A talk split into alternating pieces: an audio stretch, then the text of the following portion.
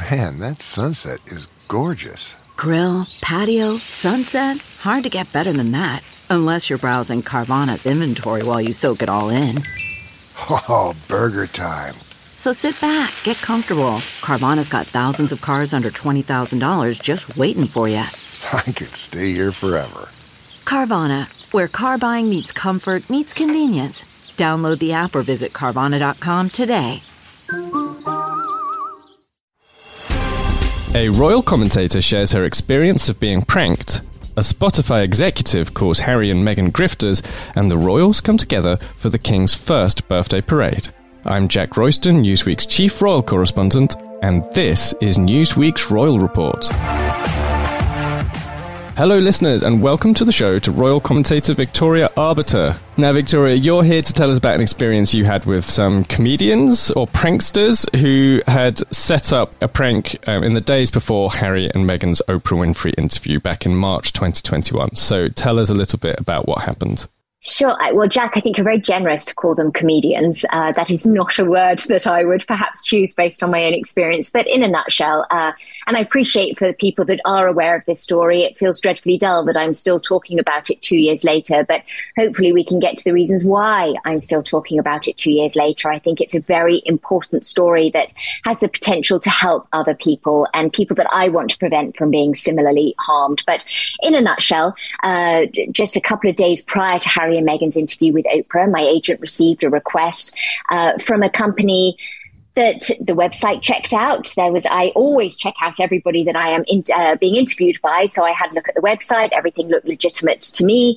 Uh, they wanted to, and it was billed as um, providing background. So anybody who is not in a media related field may not know about a practice of pre-records. And I appreciate it seems like a very odd concept, but they're not done to deceive or to sway an audience's opinion a certain way. Typically they're done to provide the background filler that would then be added to the immediate commentary that is, that is delivered post event.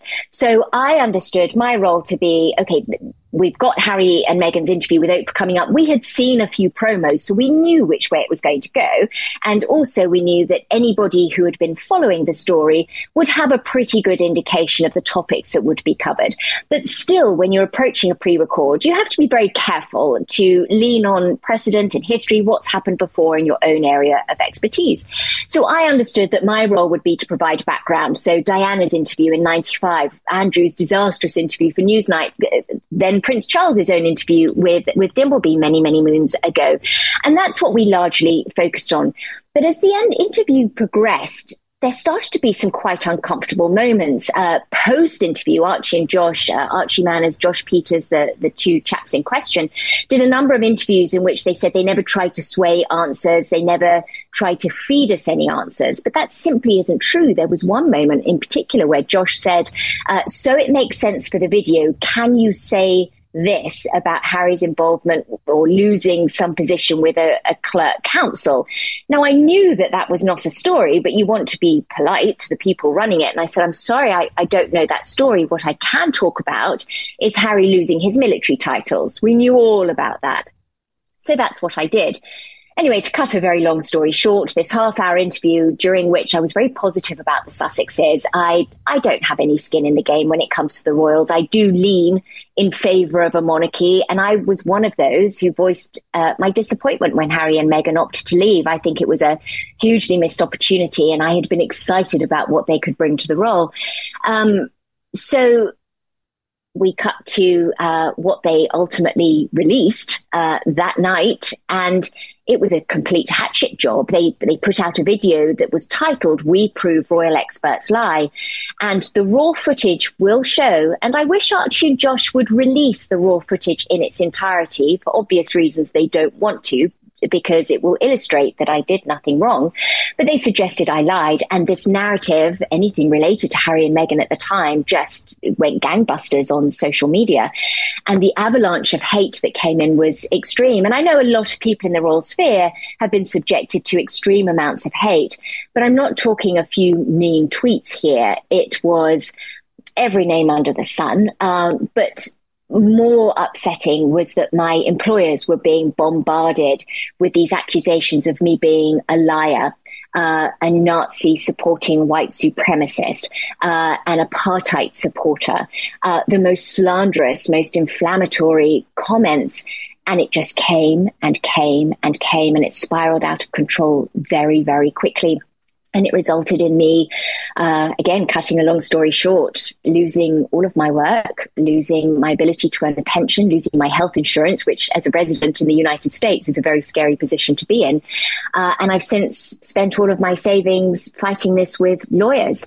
Um, because the, the evidence illustrates very clearly that at no point did I lie or suggest that I had seen something or do anything wrong? And I think what I really would like to get across is that pre records, odd as they may seem, they happen on a pretty regular basis. And a perfect example, I think, that really illustrates why I entered this in good faith. Uh, anybody that follows the royal family, certainly in 2011, know that William and Kate got married on April 29th, 2011. And that year I was working for CBS News and I was based in London.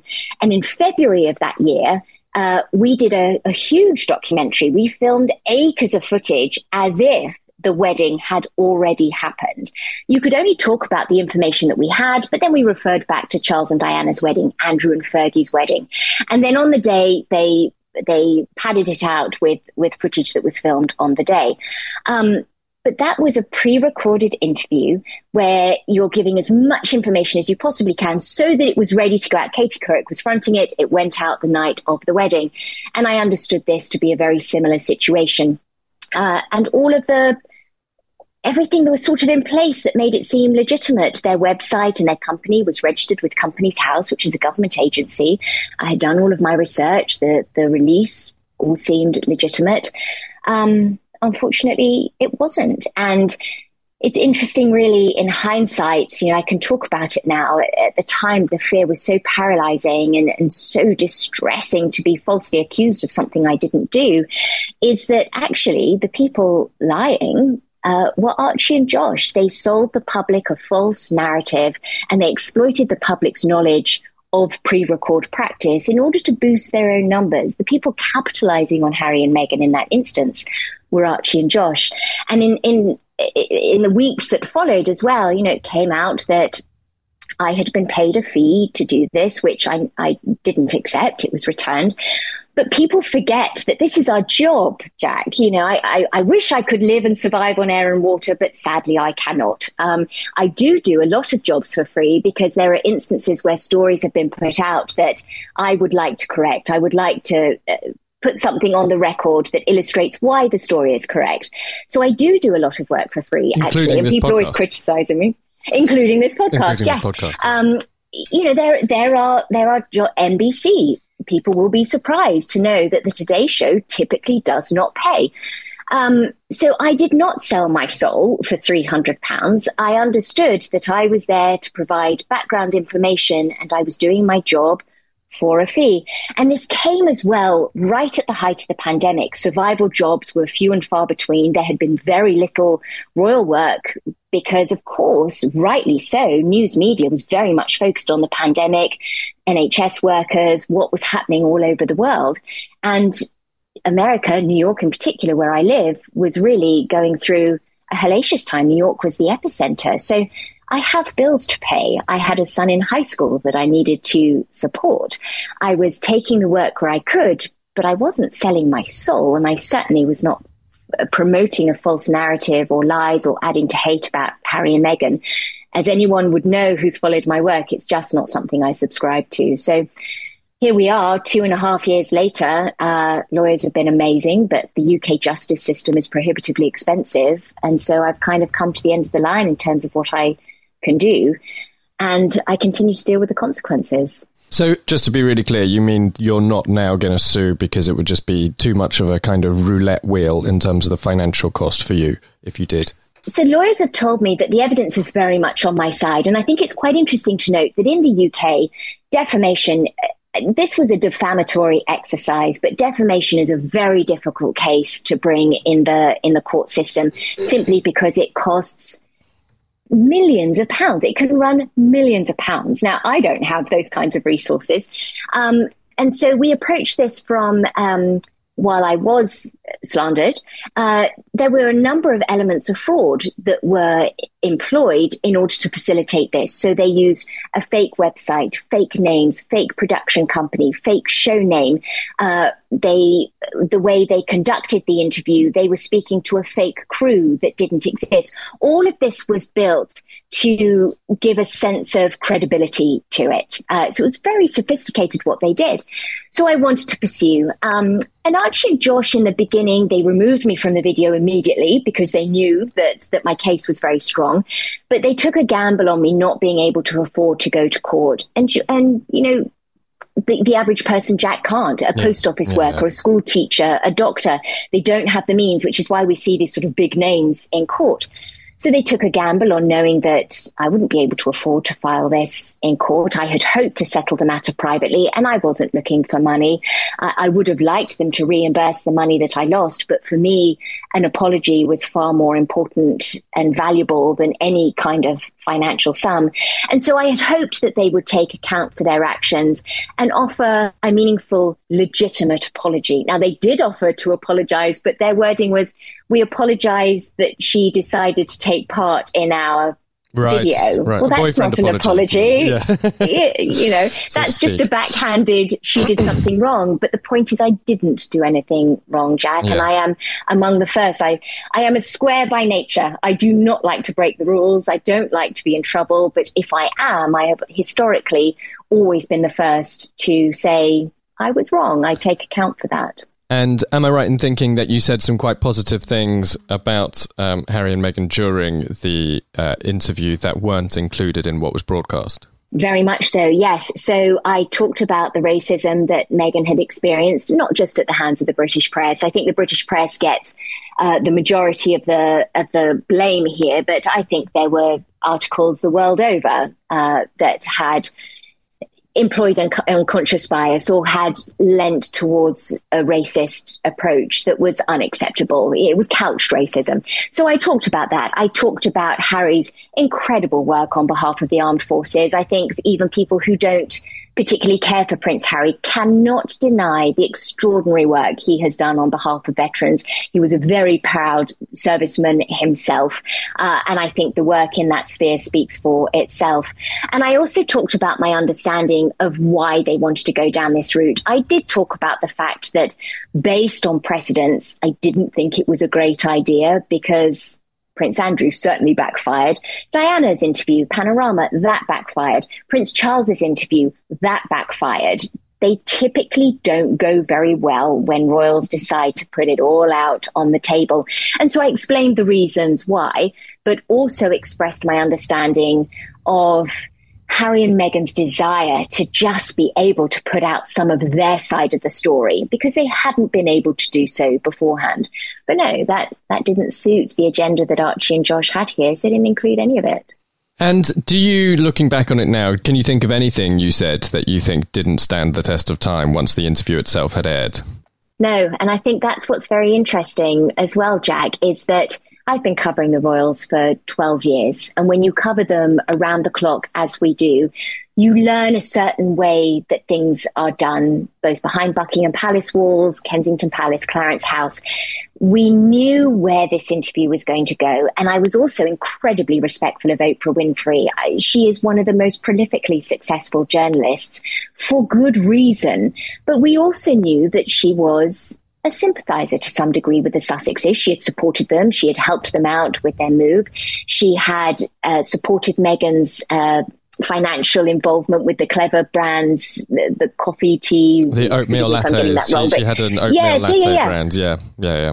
Exactly. So we, I think we knew as well that Oprah was going to approach this. She was going to have to ask broader questions because her journalistic integrity was on the line.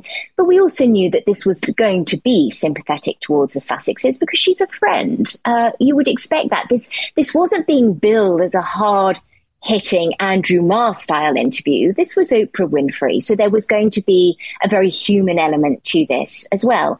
So, yes, uh, what I offered was based on the promos that we had seen. For example, I, I, said in the in my interview with Archie and Josh that Oprah had asked hard questions because she had to.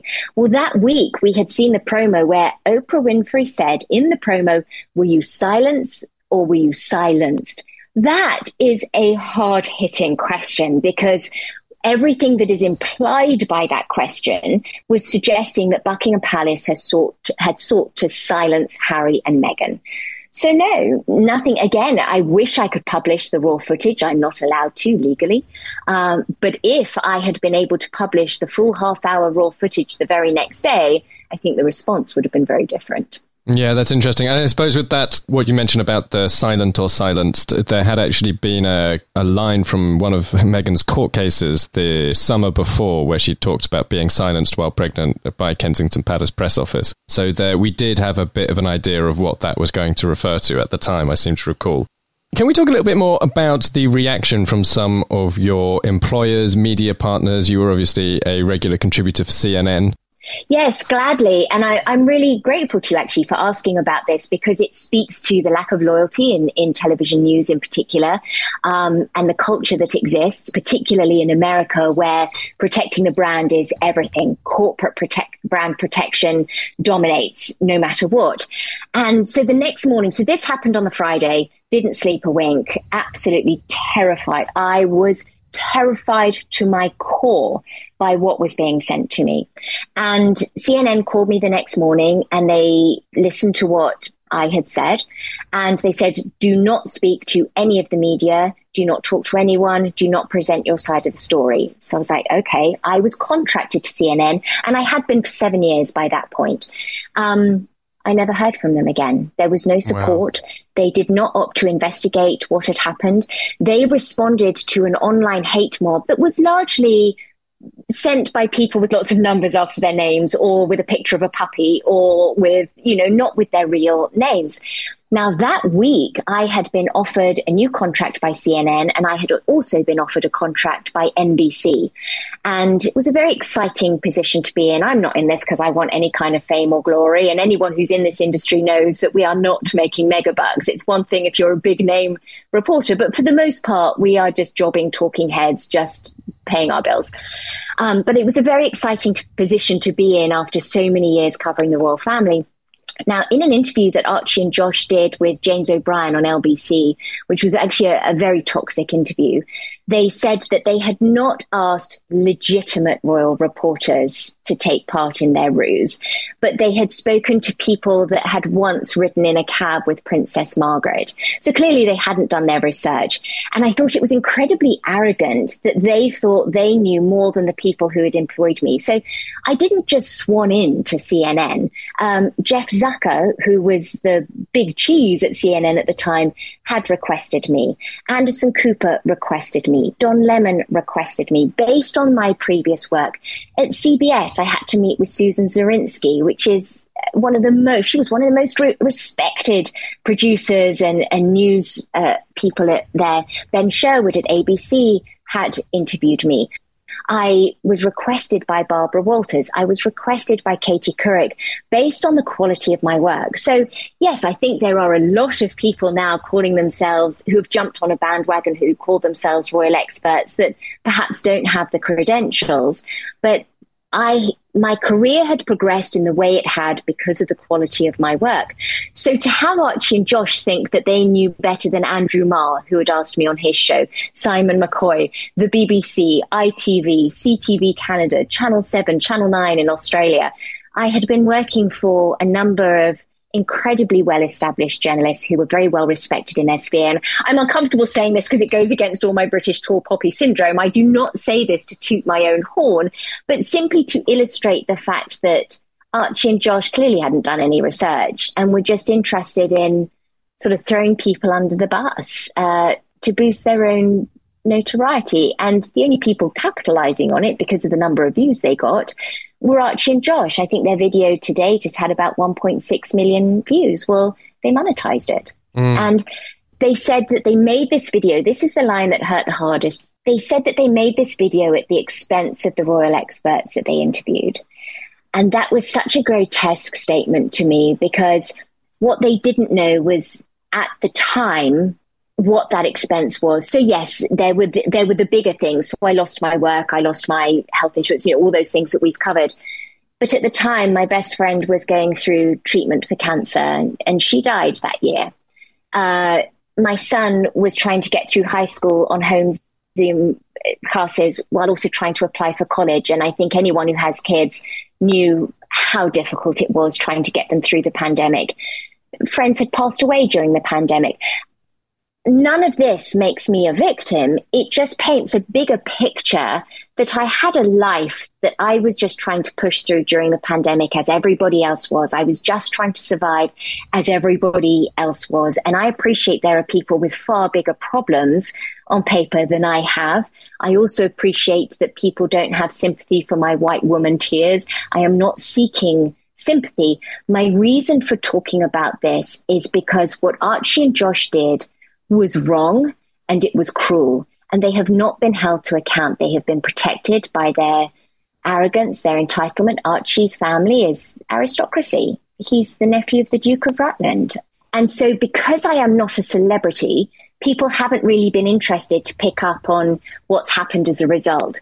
So, you have people like Jeremy Clarkson who really did something truly monstrous. I, I, had never seen Game of Thrones, so I didn't get the reference. So, just, so I just, read um, what he. Just to quickly pause, so you're talking about the a column that a very famous British columnist, Jeremy Clarkson, wrote about Meghan, in which he said that she should be paraded in the street naked while people throw excrement at her, um, which is obviously quite an extreme thing for um, for him to have written. So yeah, pick up where you left off.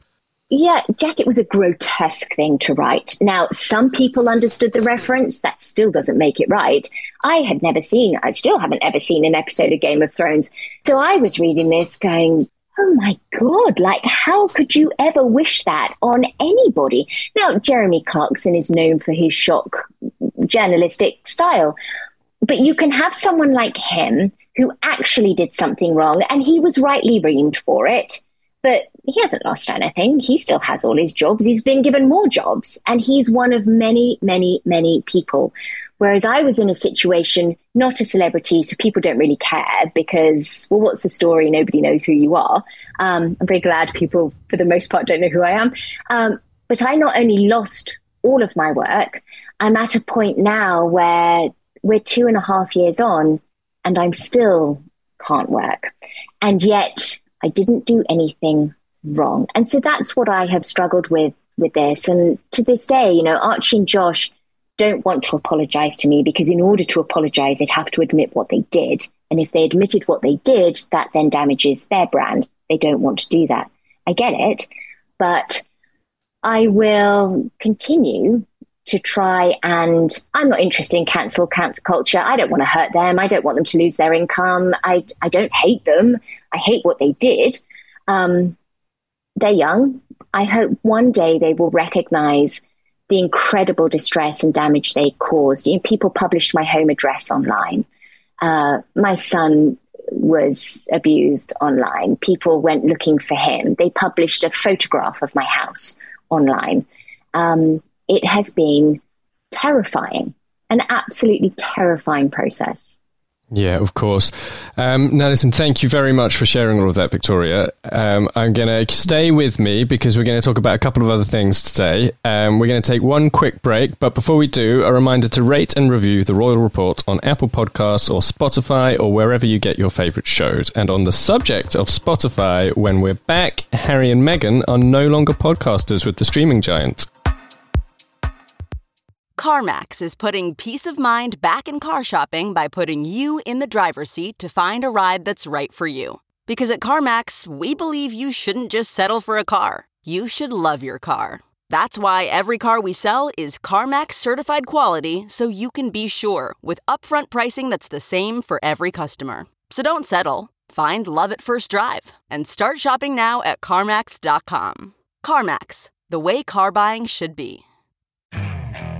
Okay, picture this. It's Friday afternoon when a thought hits you. I can spend another weekend doing the same old whatever, or I can hop into my all new Hyundai Santa Fe and hit the road. With available HTRAC, all wheel drive, and three row seating, my whole family can head deep into the wild. Conquer the weekend in the all new Hyundai Santa Fe. Visit HyundaiUSA.com or call 562 for more details. Hyundai, there's joy in every journey. Hi, everyone, and welcome back to the show. Now, Prince Harry and Meghan's Spotify podcast deal is over. It was presented as a mutual decision. There was a joint statement saying both sides were proud of the work produced, but any positive spin was soon drowned out by a man called Bill Simmons, who is the company's head of podcast innovation and monetization. And he called the Sussexes effing grifters. He told his own podcast he once joined a Zoom call with Harry to help him develop a podcast idea and suggested it didn't go well. He said one day he might even get drunk and tell the story publicly, saying it was one of his best.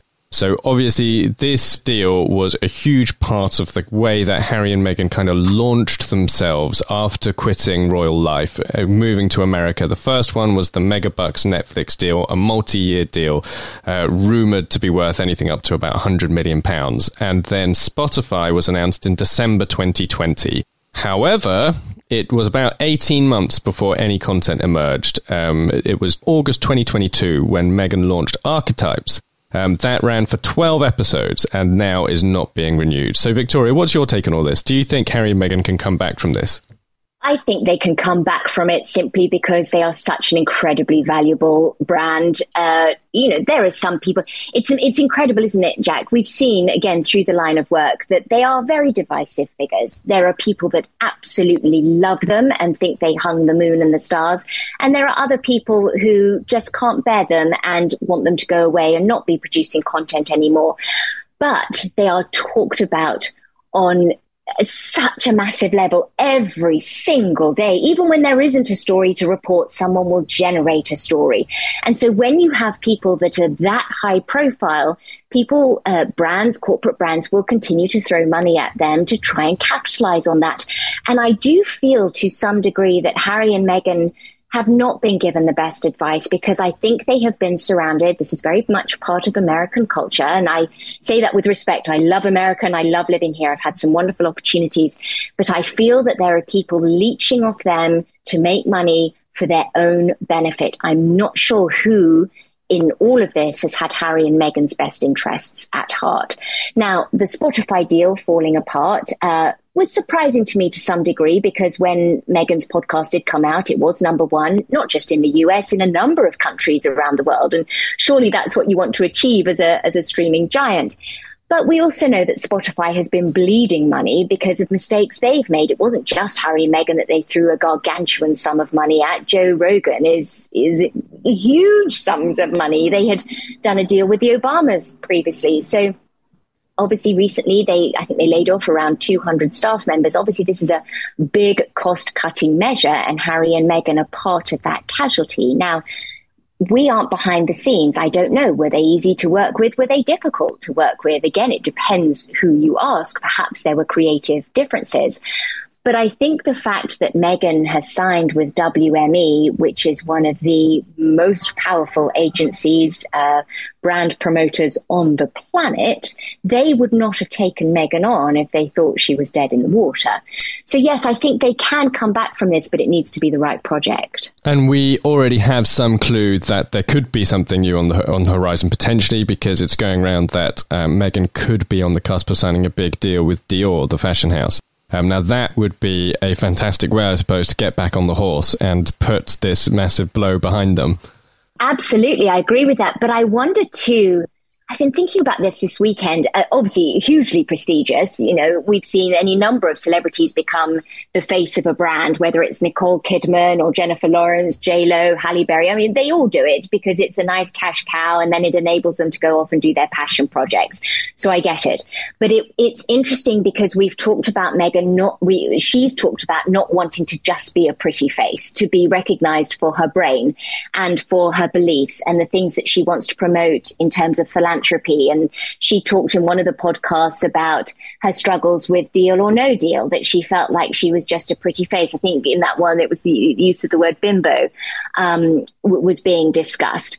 And so I think Dior certainly would give them a little bit of relief because they've got huge bills to pay. They've said they've got a mortgage to pay. So at least that would put some money in the bank that would perhaps then free her up to do the passion projects that mean more to her. And, you know, Dior is a big step up from Deal or No Deal. Uh, it's a very prestigious fashion house. Um, so I can see why she would want to be affiliated with that. Of course, it remains to be seen if the speculation is true. But I, I can see why she would want to do it just to have the financial security.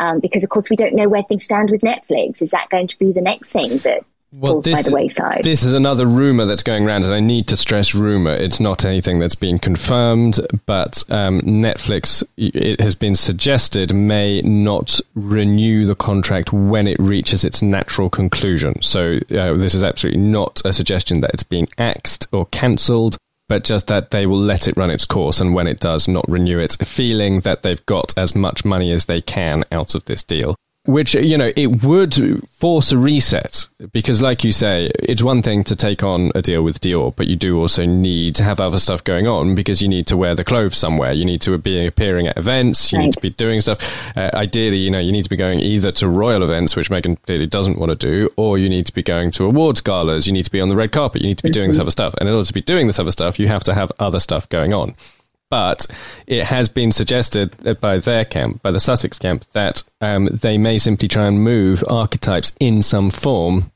to another platform. So obviously, the Obama, you mentioned the Obamas earlier. They jumped ship to Amazon, so it could be that Meghan tries to do that.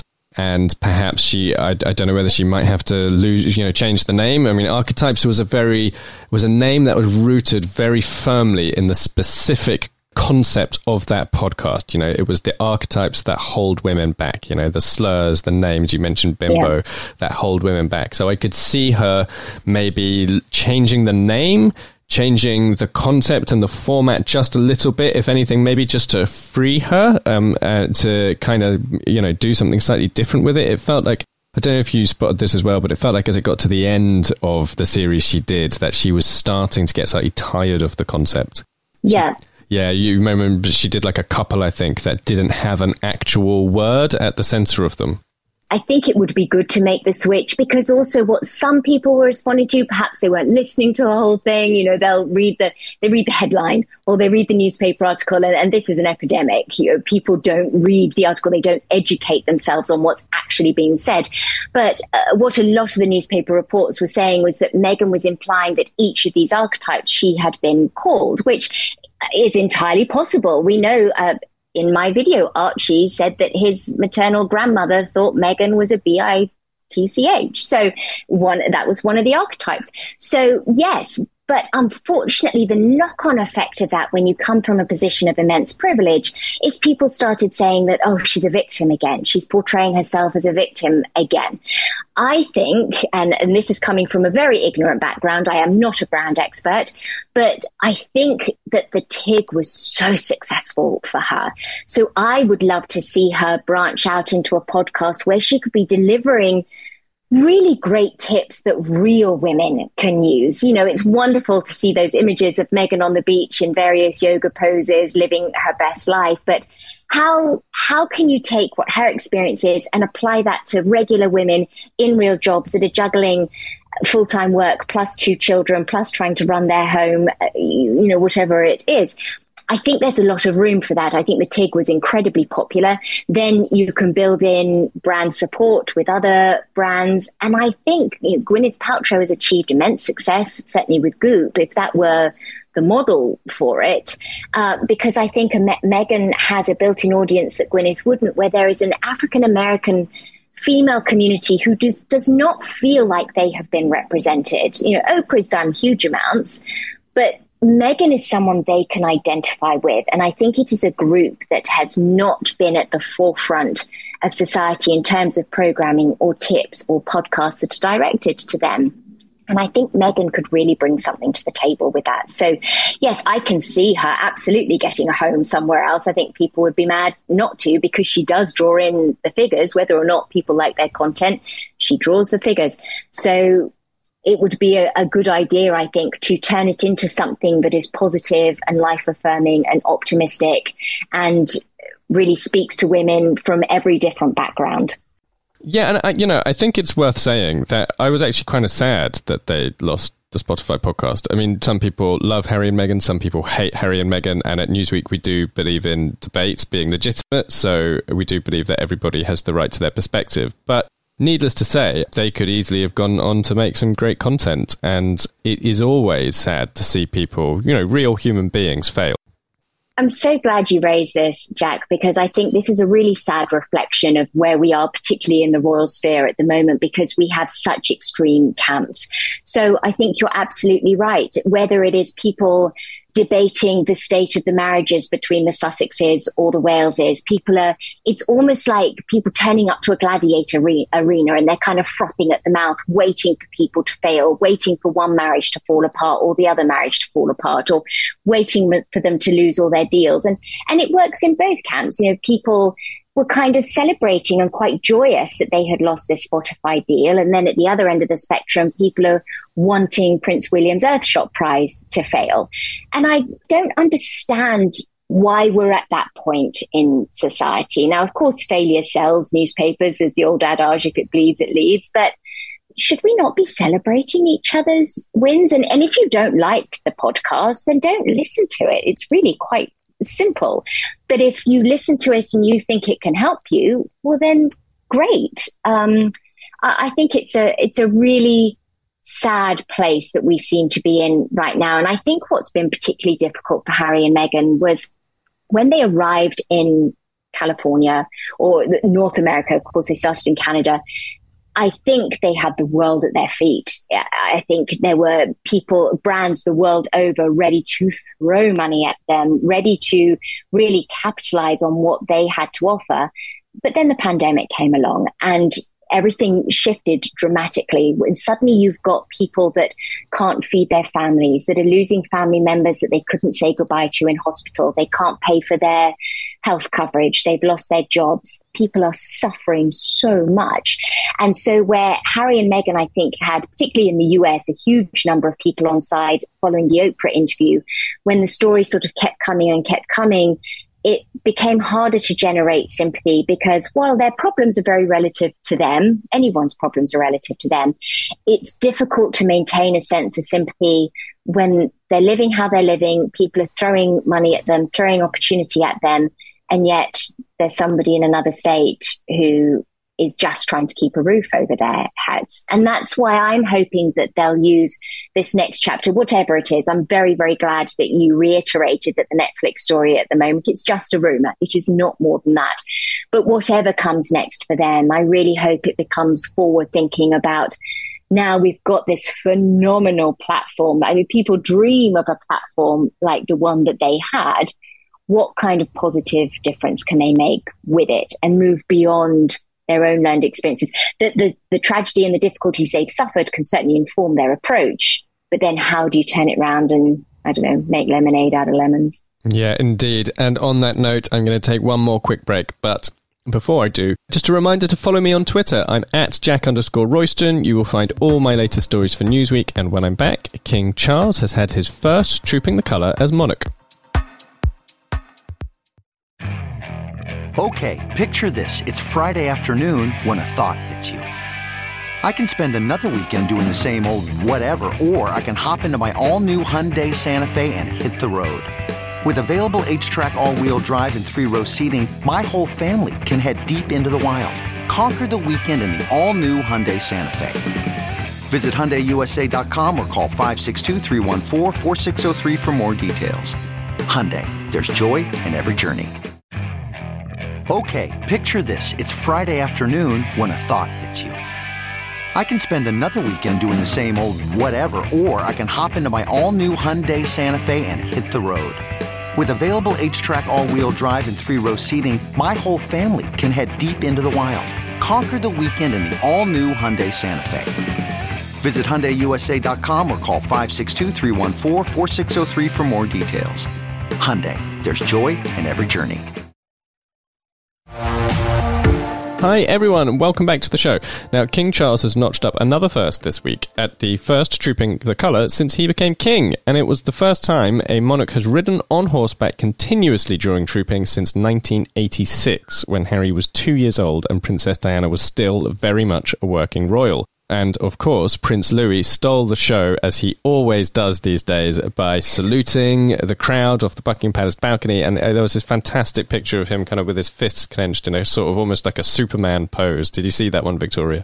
Oh, he's just delicious, isn't he? He is such good value for money. Uh, he, there's so much personality, and I don't know, third child syndrome. You know, as the Yeah. baby of the family gets away with so much, and but I think you see each their personalities are so defined. It comes down to this nurture nature thing, doesn't it? Because George has always seemed like quite a serious baby. You remember those images when they first arrived in Australia, and he had that very funny scowl on his face, and uh, he he inspired so many memes. And Charlotte is very much the sensible sister, and she's keeping her brothers under control. You know, when she's telling Louis not to clap so much, but uh, Louis is the court gesture, he, jester. He is the comedian, and and I think there's a wonderful relationship that clearly exists between these three children. You can see how they mutually respect each other, but I expect Louis keeps them in stitches at home. He's an absolute delight. It's wonderful to see expressive children, isn't it? I mean, there, there is no, nothing that he experiences that he doesn't express, and that that's in some ways it's fantastic, you know, because you really know then what's going on in a child's world. Um, my son can be quite expressive as well, and uh, you know, there's been times when Louis has been on the balcony and he's been kind of like trying to shush Kate or whatever. But that no, that is part and parcel of an expressive child. They will express everything. You cannot ask a child to express only the good things. If they if they're an expressive child, they will express both good and bad. And you know, I think the country has fallen in love with him. And I'm glad we've moved beyond this children should be seen and not heard Yes. mentality that's a sort of very Victorian era. And you only have, you know, it doesn't take much to Google images of William and Harry on the balcony at Buckingham Palace or, but, you know, if Harry's not sticking his tongue out at Yes. someone, William was saluting. I mean, they were up to the same kind of antics. They're children in a very uh, extreme situation. But I think what has been really quite remarkable with the Wales is with their they've been they've benefited tremendously from the fact that for so many years William was second in line to the throne, so he didn't have the same pressure on him that Charles had as Prince of Wales when his own children were born. And so it means that I think they've been able to put so much focus on these children and, and introduce them very slowly to what's going to be expected of them, build their confidence. And so they, there's the potential for them to be the most well adjusted generation of children the royal family has ever known, certainly in modern years, because they've been allowed to get used to it in a safe environment. But yeah, it's it humanizes them too, because it's very easy to make members of the royal family quite two dimensional figures. But when we mm. see Louis interacting the way he was, and it was a very sweet moment too when Charlotte pulled dad's arms around Yes. her and she was holding onto his fingers. You know, that speaks to a, a lovely relationship that exists. So yeah, I'm with you. It's it's just great to see the children in action. And how did it feel for you to have a trooping the colour without the Queen? It was poignant. Certainly, it was moving. And I, I think for the king, it would have been bittersweet in many respects because he did, as we know, he did take the salute on behalf of the queen last year. Her mobility issues meant that she wasn't able to travel to Horse Guards Parade. She did, of course, appear on the balcony. But at the time, they obviously all knew that she was quite poorly. We didn't uh, appreciate the extent of it at the time. So perhaps they knew that that was likely to be her last trooping the colour. But it's quite something when you're the longest serving heir apparent in British history and then suddenly you do embrace the job for which you were destined and you're front and center of all of it. So I think on the one hand, he'll have appreciated the huge turnout. I think it was a lovely touch that it was the Welsh Guards trooping their colour because he had been colonel of the Welsh Guards for so many years. Um, and I think it went off without a hitch. And of course, I was delighted that the fly past could go ahead. You know, obviously that had been rained out for uh, the coronation. So that was very special too. Now, just one final thought, Victoria. Obviously, imagining that this whole Spotify uh, issue hadn't blown up at the exact time that trooping was happening, uh, leaving that to one side, would you have liked to have seen Harry and Meghan make the journey over to Britain and, and come to trooping? Gosh, uh, yes, I would. And here's why. Um, I am an optimist at heart, Jack, but I also appreciate, as I think most people do, the importance of family. Uh, family is everything. It's all we have at the end of the day. It doesn't matter if you're a royal or just an average Joe on the street. Family is everything. I would have liked to have seen them there because had they been there, it would speak to the fact that there was a thawing of relations. The fact that they weren't there, even, not even, I don't mean just on the balcony, the fact that they weren't even in the UK for it speaks to the fact that things are as bad as they've ever been. And I just think that's heartbreaking. I think mistakes have been made by all camps. People are very quick to point fingers, but I think everybody messed up spectacularly here. But the only way they're going to be able to move forward is for everyone to own their role and to get in a room and hash it out. Now we know the Windsor men in particular, and I'm talking all the Windsor men, Prince Philip, Prince Charles, King Charles, but Prince Charles as he was, they are all stubborn by nature. Uh, they don't like to be wrong. Um, and so we're going to need more time, clearly. But I think what is going to be difficult in order for this family to heal, they need to be in the same country, they need to be in the same room. This is not something you can hash out over FaceTime. There is clearly an awful lot of distress, and there are some massive trust issues here. And I think it's going to be difficult as well to try and heal all this angst and drama and upset because nobody trusts each other at the moment. Uh, so I'm hoping time is a great healer, that perhaps everybody just needs this extended period of time. Harry and Meghan will need to stop talking about the royal family, uh, certainly. And there's going to need to be apologies from all camps. Uh, but at the same time, gosh, I wouldn't even know where to begin on, on trying to facilitate that. There has to be a desire to do it. And I don't think the desire is there right now. The king is probably the one who would most like to see Harry and Meghan return to the fold because it's his son, you know, and as an elderly man, he's 74, he'll be 75 in November, to not be seeing his grandchildren, to not be seeing his son must be devastating. And I worry for Harry in particular one day, with the benefit of hindsight, will he look back and regret all this time lost? Because even he has talked in the past about the joyful relationship he shared with his cousins, those summers up at Balmoral where they were all free. There were no cameras. They were free to go and build forts and ride their ponies and go fishing and splash in the river. And the Queen talked about in a documentary in 1992 about how precious that time was, that off duty time. And Prince Archie and Princess Lilibet are not experiencing that. And I think that's very sad too. They've got a wonderful grandmother figure in Doria, and it's lovely that she's present in their lives, but that's the only family member they have access to. Um, and I think that's very sad. But my goodness, there's a lot that they're going to have to sort out before they're able to even come back. I think, I don't know that Meghan ever, certainly at the moment, would even want to set foot in the UK. No, indeed. I think you're right, Victoria. Thank you so much for joining me. And that is it for this week's episode of The Royal Report. Be sure to join me every week when I visit the latest royal headlines, embark on some royal deep dives, and riff on all things royal. Until next time, I'm Jack Royston. Thanks for listening, everyone, and a curtsy to you all.